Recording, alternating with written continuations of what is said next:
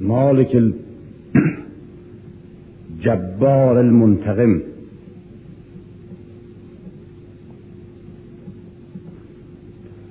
و به قول ابوذر یا رب المستضعفی. امروز برای من سخن گفتن مشکل است.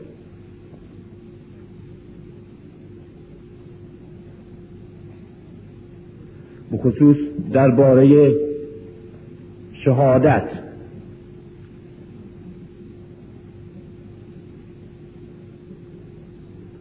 و بخصوص امروز که عید خون شیعه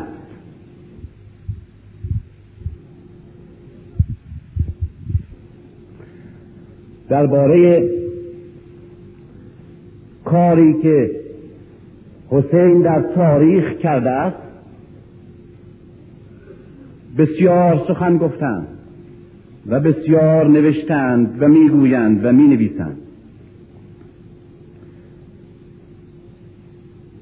قدما به گونه ای آن را توجیه کردند و متجددین روشنفکر به گونه دیگر.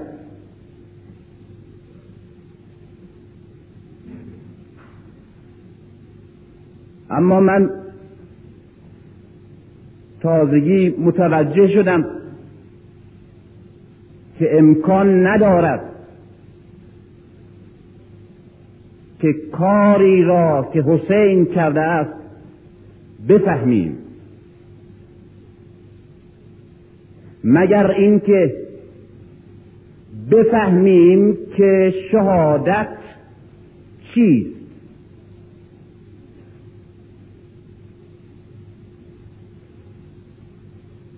عظمت حسین از یک سو و شخص شناسی ما از سوی دیگر موجب شده است که اون چرا که از حسین بزرگتر است در زیر درخشش عظمت حسین نبیدیم. و اون چی که از حسین بزرگتر است. اون چیزی است که حسین به خاطر آن قربانی شده این است که همواره از حسین سخن گفته ایم. و اما هرگز از چه که حسین به خاطر آن سخاوتمندانه خود را قربانی کرد هرگز یاد نکرده ایم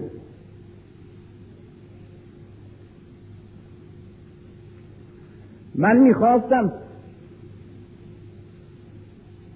امروز درباره اون اصلی که حسین و حسین ها قربانیش شدند و عظمت حسین در تاریخ بشر و در مذهب ما و در پیشگاه خلق و خالق. به خاطر این است که این اصل را و این معنا را با تمام زندگیشان و مرگشان نشان دادهاند. در اینجا مطرح کنند شهادت. ولی کار مشکلی. مشکل به خاطر این است که غیر از اون که بزاعت علمی و قدرت فکری من اجازه چنین کاری نمی‌دهد تناقضی که در این مسئله وجود دارد نسبت به گوینده کار را بر من دشوارتر کرده. یکی این که شهادت را به عنوان یک مسئله فکری علمی فلسفی باید مطرح کنم و در این حال باید فقط بیاندیشم. و استدلال کنم و تنها از قدرت علم و منطق مدد بگیرم. و از سوی دیگر داستان شهادت و اونچه که شهادت را و شهادت اونها را تداعی می کند به قدری احساسی و به قدری هیجان آمیز و عاشقانه که روح را به آتش می‌کشد و منطق را فلج می‌کنم و قدرت ناطقه را ضعیف و اندیشیدن را دشوار. این است که شهادت آمیزه است از یک عشق گدازان و از یک حکمت عمیق و پیچیده.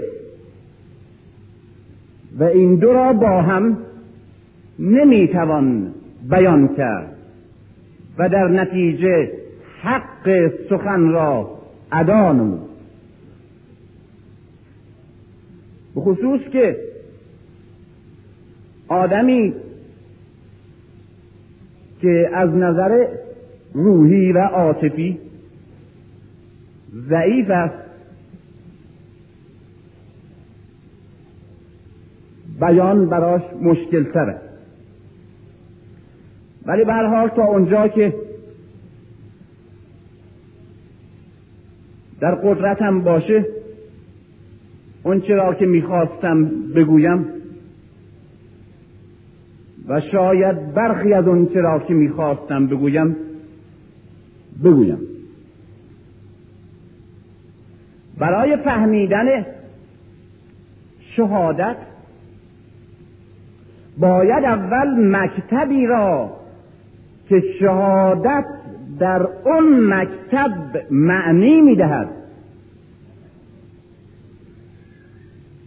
و شهادت در این طرز تفکر قابل توجیه است. و در این عقیده خاص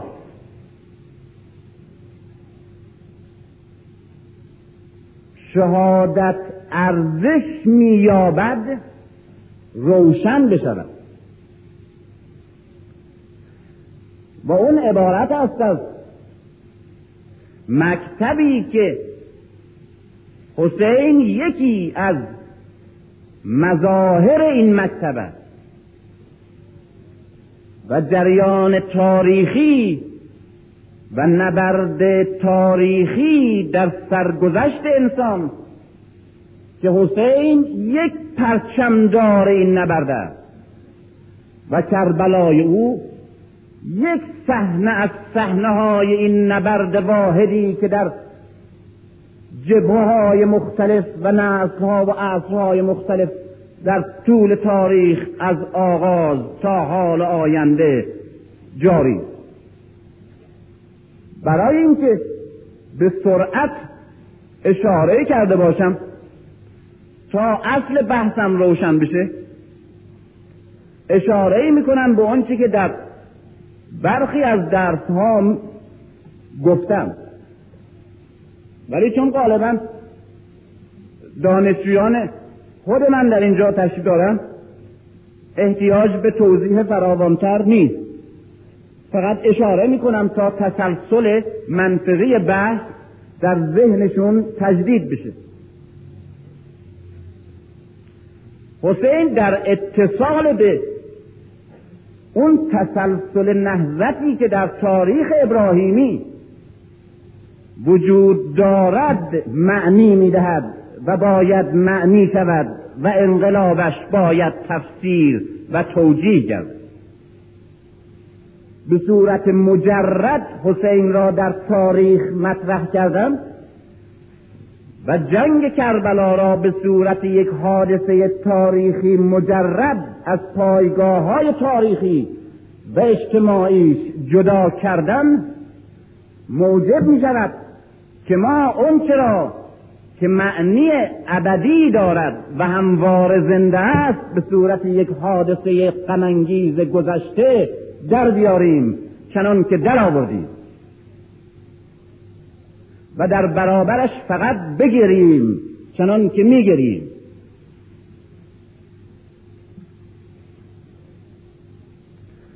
کربلا را و حسین را از اندام تاریخی و اعتقادی و مکتبیش اگر جدا کنیم مثل این است که از یک پیکر زنده واحد یک عضو را قطع کنیم.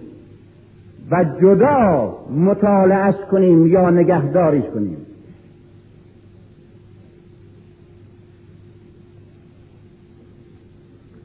اونچه که بهش اشاره کردم در درس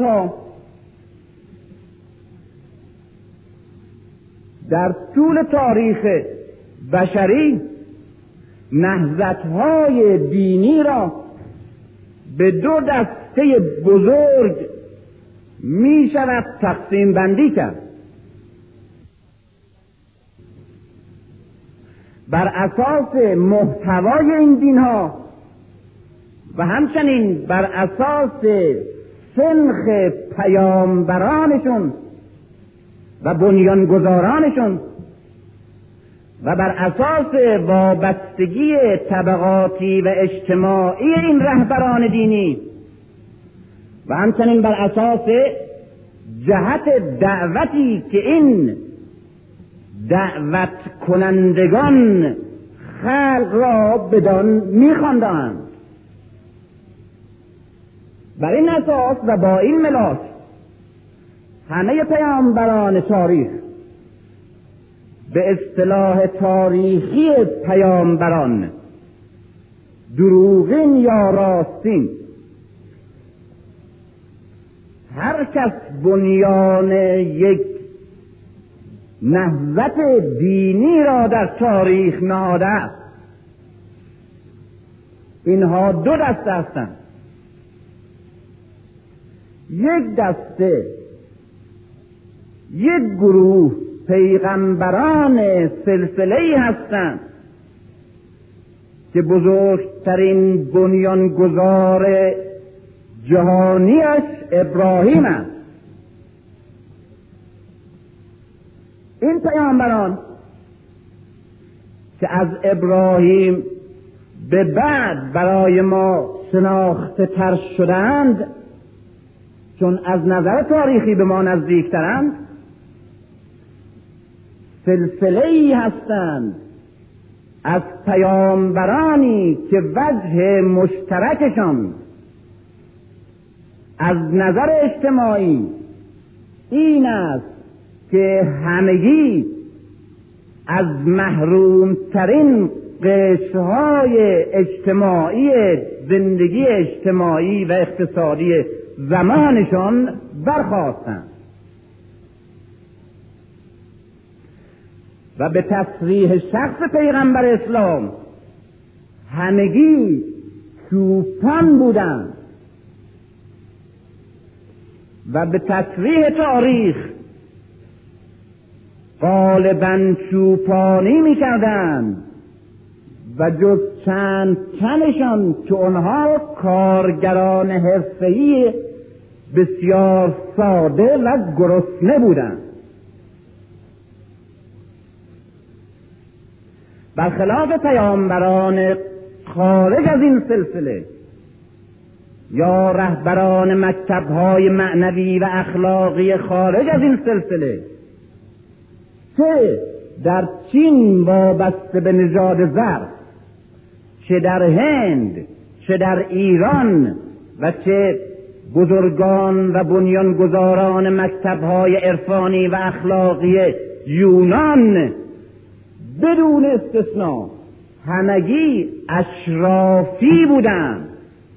و برخواسته از طبقات مرفه و برخوردار و قدرتمند.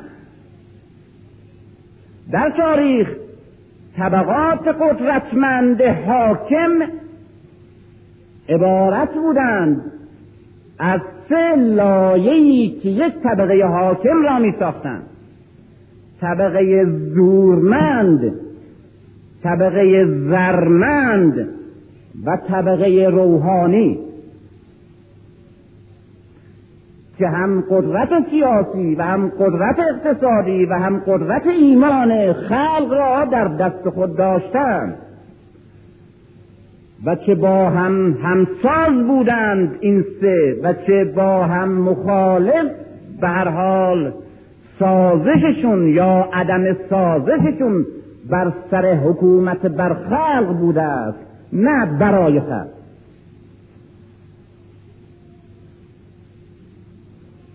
یکایک یکایک از هند و چین گرفته رفته تا یونان همگی از پدر یا مادر یا از هر دو وابسته به طبقه شاهزادگان روحانیان یا اشراف بودند کنفوسیوس همینطوره لاوتسو همینطوره بودا همینطوره زردوش همینطوره مانی همینطوره مزدک همینطوره سقراط همینطوره افلاطون ارسطو همینطوره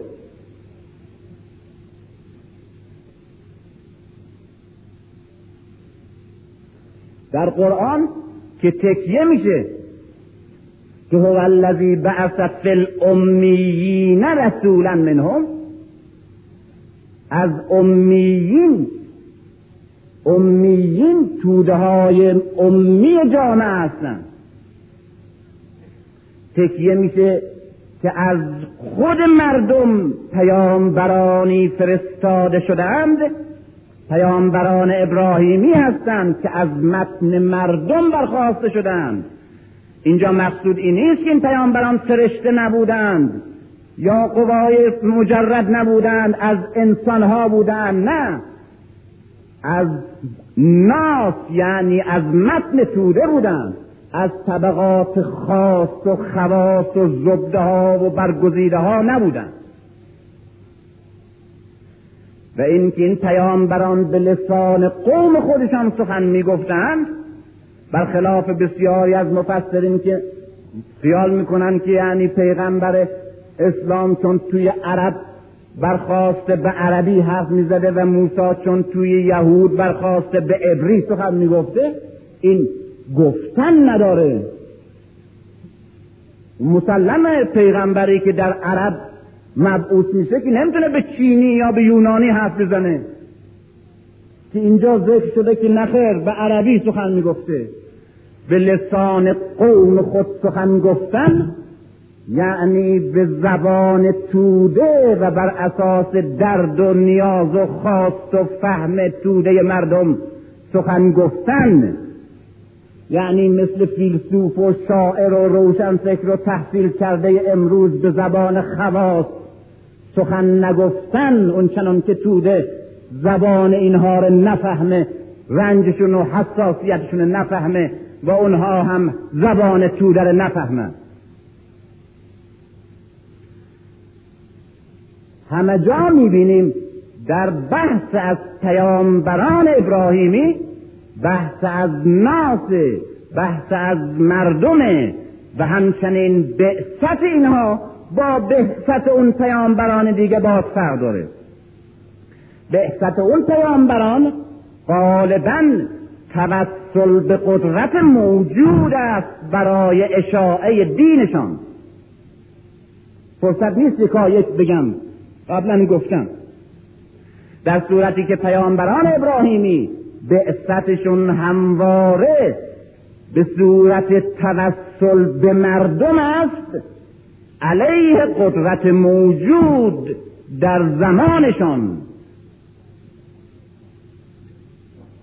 ابراهیم رو می‌بینیم تا مبعوث میشه گرز رو برمیداره و موسی چوب دستی چوپانی را و یورش به کاخ فرعون میاره و قارون رو در خاک مدفون می‌کنه و فرعون رو در آب قرد و پیغمبر اسلام پس از اینکه مدت فرد سازیش تمام میشه آغاز جهاد می‌کنه و در مدت ده سال بیش از شست و پنج جنگ داره. و هر پنجاه روز یک نبرد و یک کوشش نظامی. اساسا معجزات اینها هم نشانه ای از گرایش و جهت بعثتشان است معجزات اینها هم به شکلی است که یا اجدها شدن و سحر را دریدن است. و اسلام قرآن با اعلام این است که اسلام دینی نیست که قرآن آورده باشه یا آورنده قرآن. بلکه یک دین واحد در طول تاریخ است که هر پیغمبری در قرنی آمده تا این دین را به مقتضای زمان و بر اساس قوانین ملازم و متناسب با زمان تبلیغ کنه. یک دینه و اون اسمش اسلامه.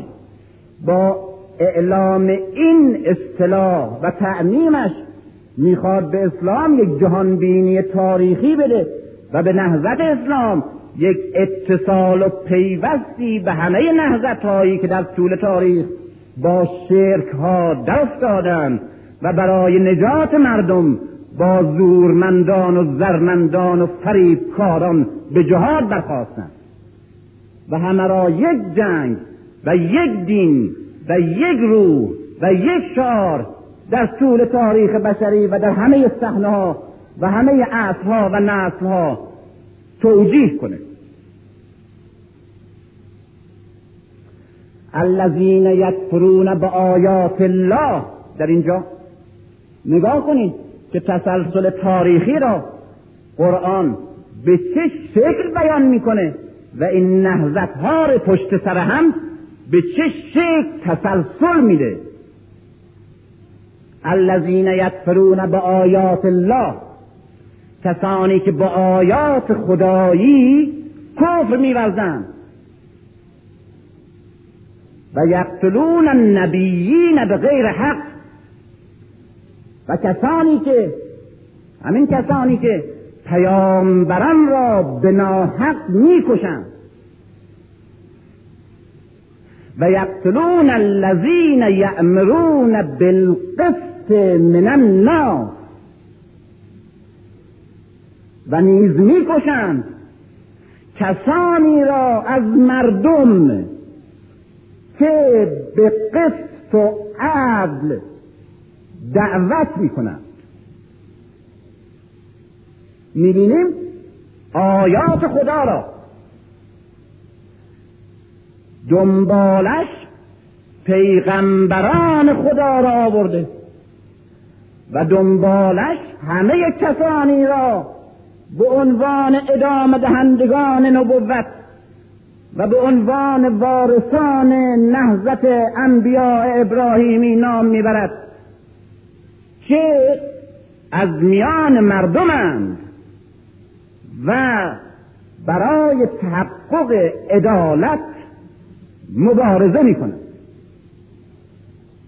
این نوع تلقی اجتماعی و فلسفه تاریخی و بشری و توجیه های گذشته است در این مکتب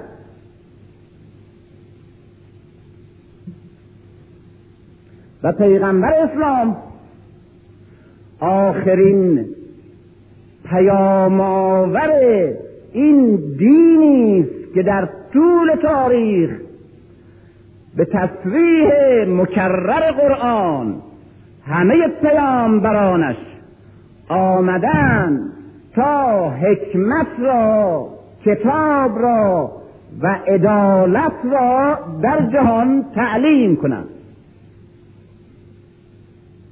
و پیغمبر اسلام آخرین پیامبر از این نهضت جهانی و بشری پیامبرانی است که به نام اسلام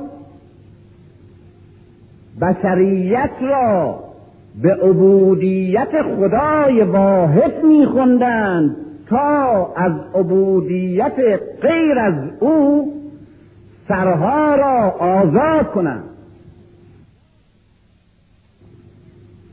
و پیامبر اسلام آمده است. تا با تحقق همه جانبه جهانبینی توحید وحدتی به تاریخ بشری وحدتی به نژادها به ملتها به گروهها خاندانها و طبقات اجتماعی بشری ببخشد. تفرقه هایی که همواره به وسیله مذهب شرک توجیه می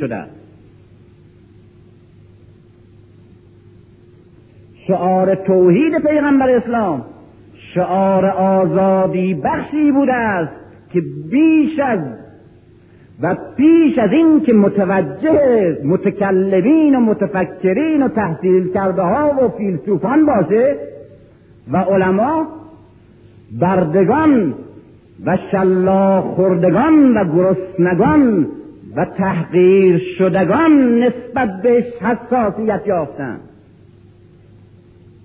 و برای همین است که در مکه گروهی که بر او گرد آمدند جز چند تنی همه از محروم ترین و گمنام ترین و تحقیر شدگان و تحقیر شده ترین عناصر جامعه بودند. به دلیل اینکه دشمن پیغمبر اسلام را تحقیر می‌کرد که ارازل ناس بی سر و پاها فقط دوره برشن. و این بزرگترین ستایش امروز برای این نهضت. در حالی که در حالی که رهبران مذهب بودایی را می‌بینیم که همه بی کم و کاف از اشراف چین و هند امروز ارزش ها فرق کرده. این است که پیغمبر اسلام که آمد بردگانی که در طول تاریخ یقین کرده بودند که سرنوشت محکومشان بردگی. بردگانی که و تحقیر شدگان محرومانی که به زبان دین یا علم یا فلسفه و یا به زبان زور یا به زبان شعر و هنر که همه در خدمت خاجگان بوده. باور کردند که برای زج کشیدن و ذلت دیدن و بار کشیدن و گرسنه بودن زندگی می‌کنند و متولد شدند و آفریده و این طبقه مستضعفی که یقین کرده بود که خدایان یا خدا با اونها دشمنند. و برای برگزاری کار خلق و کار جهان آنها را بارکش دیگران بار آورده. و همچنان که مانی پیامبر می گفت که از نور و ظلمت سخن می گفت شکست خوردگان بیچاره از ذات ظلمتند و فاتحان زورمند از ذات نور. و ارسطو و افلاطون متفکر نابغه می‌گفتند که خداوند یا طبیعت گروهی را برده خلق می کند و گروهی را آزاد تا آزادگان با زحمات و رنجهایی که بردگان در تکفل کارهای پست می‌کشند فراغتی پیدا کنند تا به کارهای متعالی از قبیل اخلاق و هنر و شعر و موسیقی و تمدن بپردازند.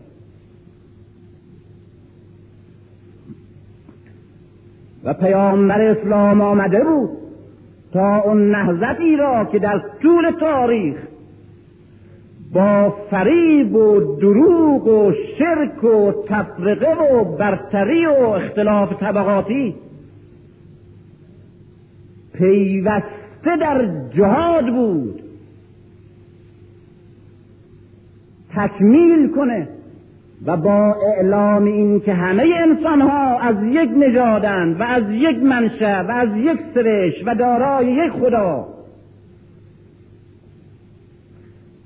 برابری عمومی را اعلام کنند و همچنین با توجیه فلسفی و همچنین با نظام نیرومند اقتصادی یک برابری هم اعتقادی و هم حقوقی و هم اجتماعی را در جامعه نمونهی مدینه بریزد. در جامعه ای که بلال بیگانه تحقیر شده برده در اون جامعه شرافت و ارزش و حیثیتی برتر از بزرگترین اشراف جامعه عرب که مسلمان هم شده و صحابی پیغمبر هم شده احساس می کند و همه در او به رسمیت می شناسند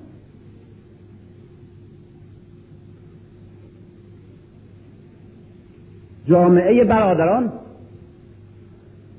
ناگهان مردم مدینه عرب یهودی قریش می‌بینند که سالم بچه که غلام حذیفه بوده و در همین کوچه های مدینه به صورت یک برده زلیل و محروم را می‌رفته اکنون در قبا پیشا پیش بزرگترین مهاجران قریش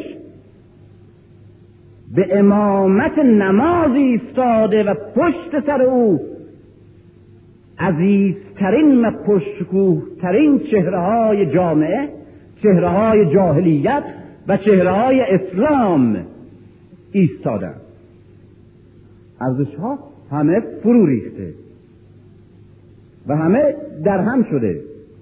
خود پیغمبر خود پیغمبر با کوشش های بسیار میکوشد تا همه این ارزش های جاهلی و اشرافی بریزه.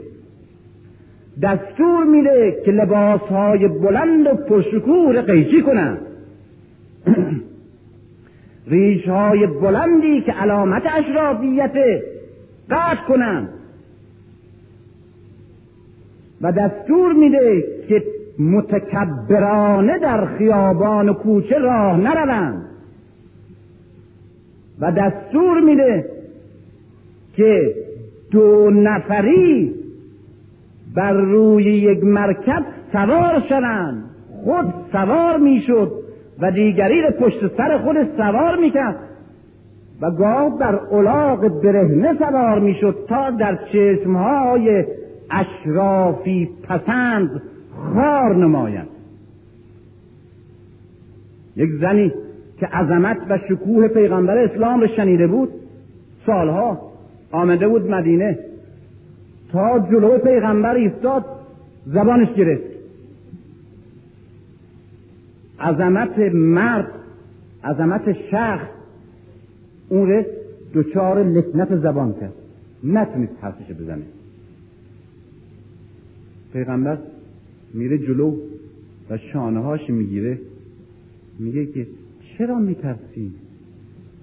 من پسر اون زن قرشی هستم که شیر میدوشید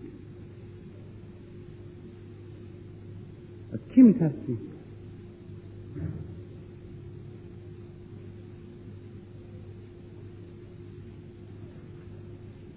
مرد آخرین چوپان مبعوث آخرین پیامآور از این مردانی که در صحراهای خاموش ناگهان برمیشوریدند و بر خداوندان زر و زور و فریب شهرها یورش می بردن مرد. مرد. ناگهان ناگهان همه چیز دگرگون شد. اختلافی که پس از پیغمبر بلا فاصله شروع شد فاصله یک نیم درجه بیشتر نبود که از راه مستقیم منحرف شد. اما دو تا یک زاویه‌ای که در آغاز یک درجه نیم درجه یک هزارم درجه باشه.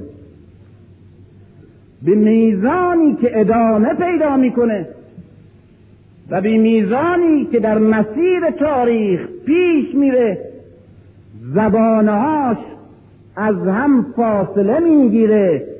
و در نهایت این فاصله به 90 درجه می‌رسه. و اگر عوامل دیگه و علتهای دیگه در کار باشند که هستند گاه این زاویه درست معکوسش می‌کنه. پس از مرگ پیغمبر می‌دونین اونها رو نمی‌تونن شهر بدن. پس از مرگ پیغمبر این فاصله کوچک و این زاویه بسیار اندک با راه مستقیم به وجود میاد و نسل به نسل فاصله با درستی و راستی و عدالت و حقیقت زیادتر میشه. به طوری که بعد از چهارده پونزده سال به دوره عثمان می‌رسه و عثمان پایگاه مغناطیسی میشه که همه عناصر ضد انقلابی را که در گوش کنارها سرکوفته و پراکنده شده بودند در قلب قدرت و پایتخت انقلاب اسلامی جمع می‌کنه. و عثمان پلی میشه بین دوره انقلاب اسلامی و جاهلیت که میانشون حفره جهادها و حفره انقلابها ایجاد شده بود. و از روی این پل پل عثمان. پلیدترین عناصر اشرافیت نیمجان و مطرود میگذرند و بهترین پایگاه را که با جهاد انصار مهاجرین به دست آمده بود به دست می‌گیرند.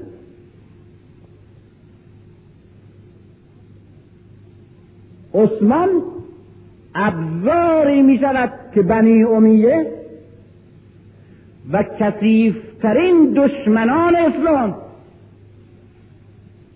به وسیله او نه تنها ضربه را که دیده بودند جبران می کنند بلکه بهترین موفقیت های انقلاب را تصاحب می کنند و وسیله می شود که این قانونی را که تا کنون در تاریخ تکرار شده ولی نمیگم قانون جبری که انقلاب فرزندان صدیق خودش را می‌خورد عثمان وسیله شد که بلندگان و خورندگان فرزندان راستین انقلاب بر انقلاب چیره شوند و کسانی که به شمشیر اونها و جهاد اونها و تقوای اونها و صبر اونها این نهزت پایه گرفته بود و بنیان اینها به وسیله عثمان و به دست بنی امیهی که وابسته به عثمان بودند و مسلط بر او نابود شوند. و نخستین قربانی در این دگرگونی در این بازگشت انقلاب به دوره جاهلیت در این احیای عناصر نیمه جان ضد انقلابی. علی.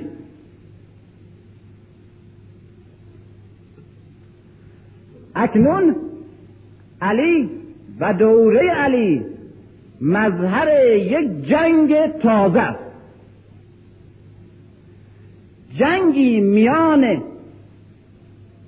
رهبران و وفاداران به ارزشهای نو به ایمان نو به شعارهای نو و به راه راستین اسلام و میان عناصر جاهلیت جدیدی که دو مرتبه در گرمایی که از حسادتها و نفاقهای دوستان در محیط پیدا شده جان گرفتند و رویاروی و یا پنهانی با بهترین چهره های انقلاب اسلامی به جنگ آغاز کردند.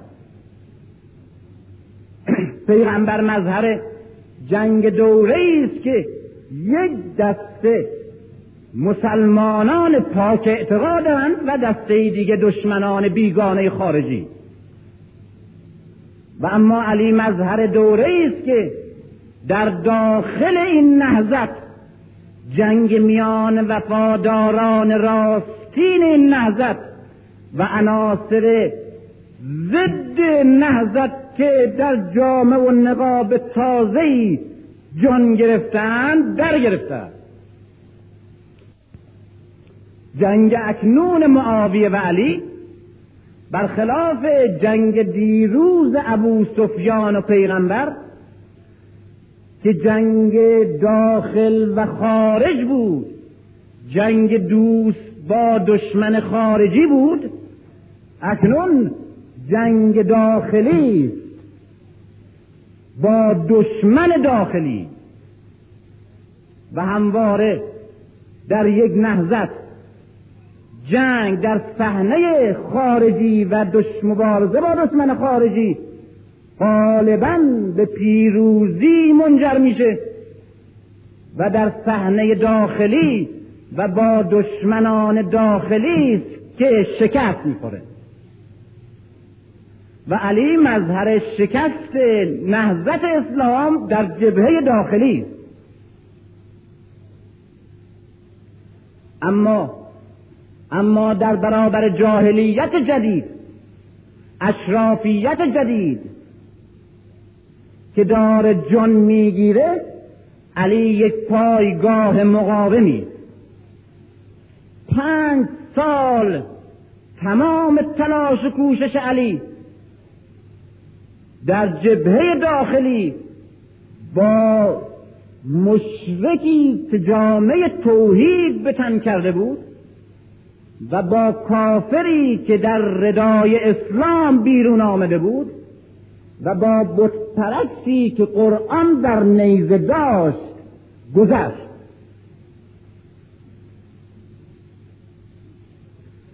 علی به دست مقدسین بیشعوری که بازیچه دشمنان با شعورند کشته شد.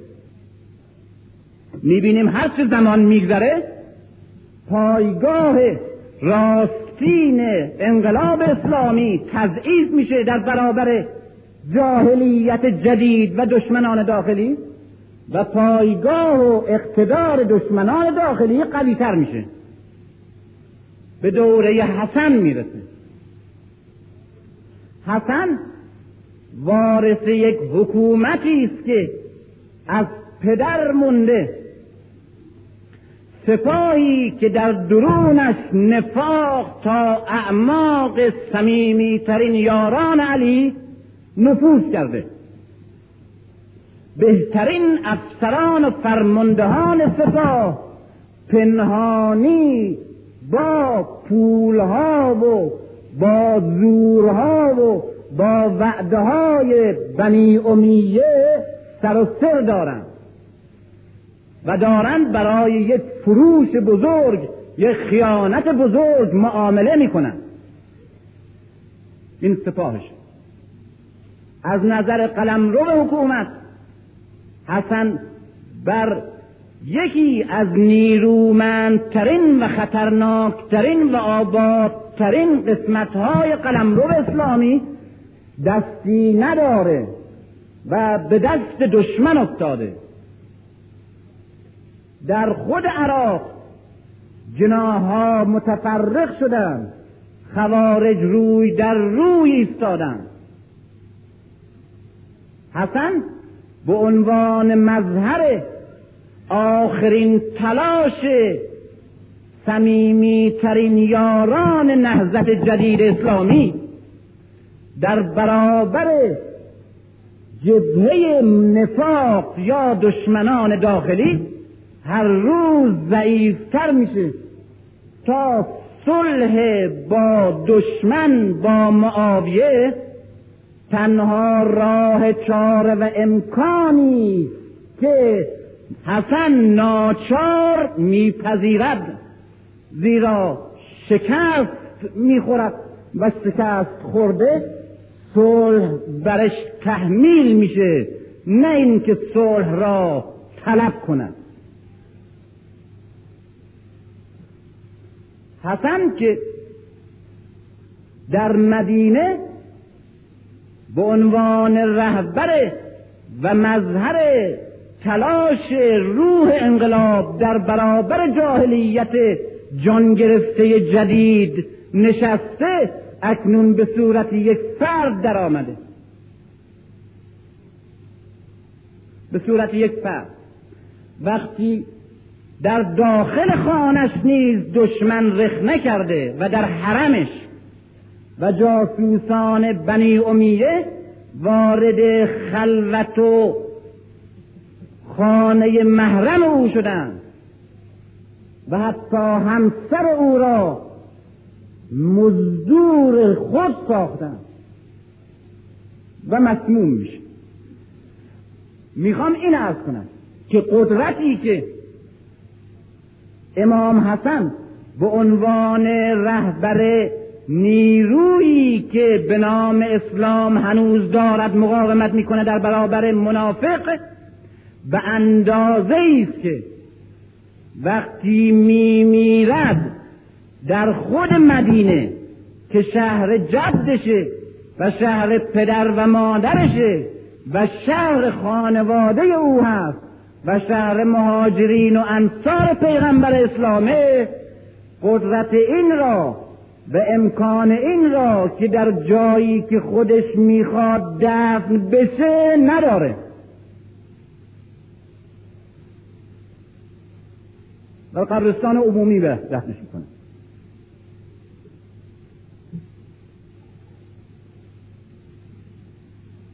حالا نوبت حسینه حسین به عنوان وارث نهضت اسلام وارث انقلاب اسلامی وارث اون نیرویی که محمد ایجاد کرد و علی ادامه داد و حسن آخرین پرچم را به دست گرفته بود اکنون هیچ چیز به ارث نمی‌برد. نه سپاه نه سلاح نه زر و نه هیچ قدرت. هیچ. سالهای پیرامون شست هجری. هر رهبری هر امامی شکل مبارزه ای که انتخاب می کند از اینجا لطفا بیشتر دقت بفرمایید تا مطلب روشنتر بشه. آغاز حرف اساسی من. هر امامی و هر رهبری شکل مبارزه ای که انتخاب می کند شکلی نیست که بر اساس سلیقه و ذوق و انتخاب شخص خودش تنها تعیین شده باشه. شکل مبارزه را بر اساس شرایط و اوضاع و احوال و نیروها و ارزیابی شرایط و جبهگیری دشمن انتخاب می‌کنه. بنابراین شکل مبارزه که حسین انتخاب کرده قابل فهمیدن نیست مگر اینکه اوضاع و شرایطی که حسین در آن شرایط قیام خاص خودش را آغاز کرد فهمیده بشه. در اینجا الان پیرامون سالهای شست نوبت به حسین رسیده. زمان و مسئولیت در انتظار یک مرده گاه هست که چقدر دشواره. اگر چنین پیش آمد گاه هست که سرنوشت یک ملت سرنوشت یک ایمان سرنوشت یک فکر یک جامعه یک عقیده. چشم براه این است که یک فرد یا چند فرد چگونه عمل خواهد کرد؟ حسین مسئول نگاهبانی انقلابی است که آخرین پایگاه های مقاومتش از دست رفته است. و از حکومت جدش و حکومت پدرش و برادرش یک شمشیر برایش نمانده. و یک سرباز.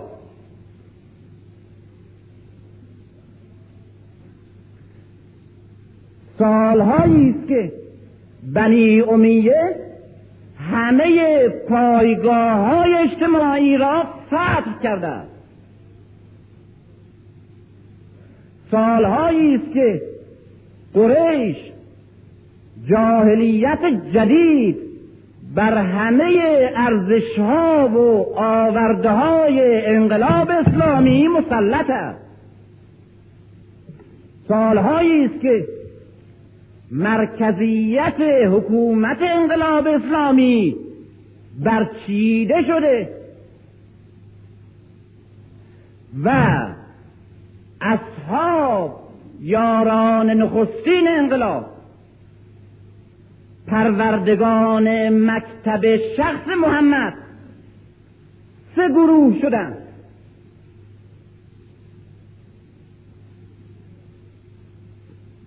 گروهی که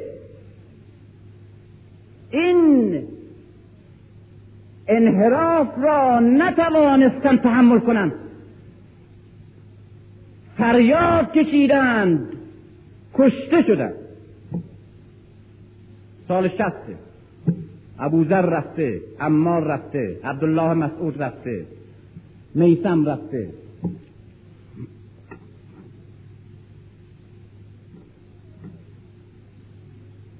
گروه دوم.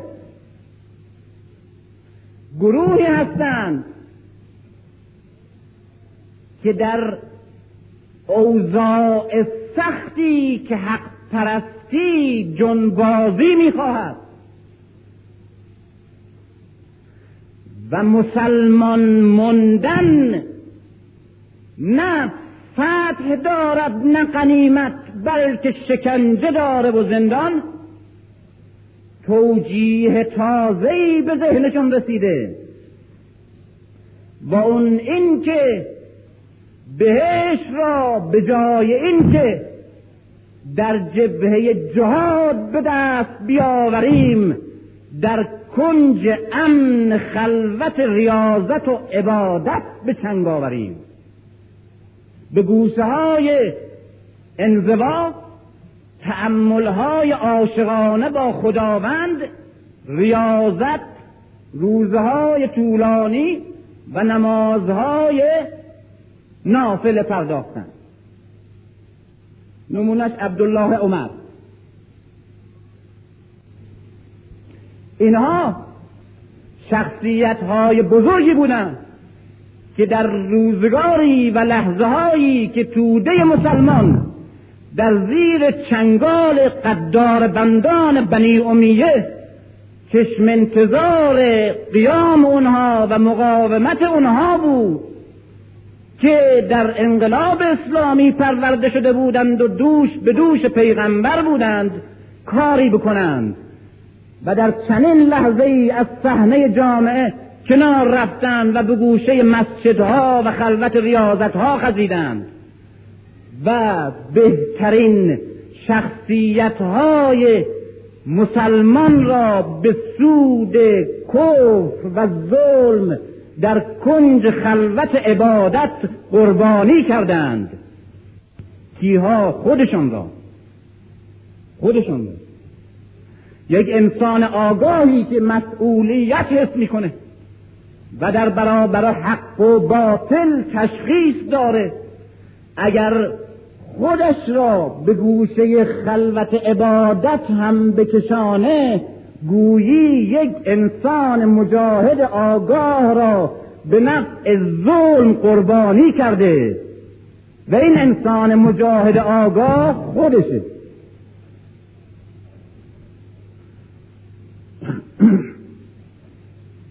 این جنایتکاری است که این جنایتکاری است که بیمزد و منت جنایت می کند و بهترین عنصرهای ایمان را به سود کفر قربانی می کند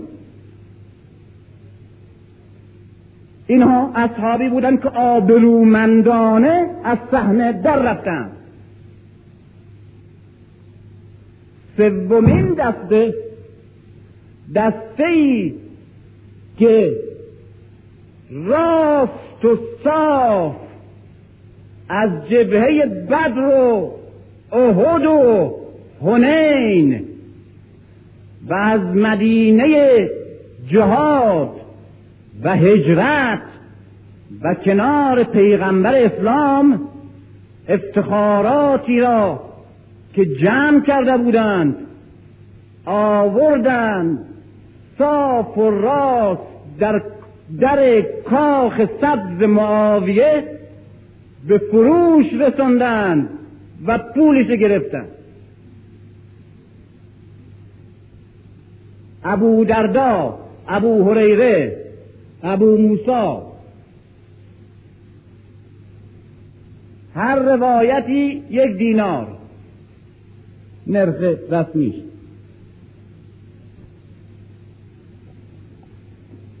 و ابو هریره صحابی که همیشه دوش به دوش پیغمبر اسلام بود و صحابی که خرمن علم حدیث پیغمبر بود کارش به جای می‌رسه که برای یزید که عاشق زن عبدالله السلام شده واسطگی می‌کنه.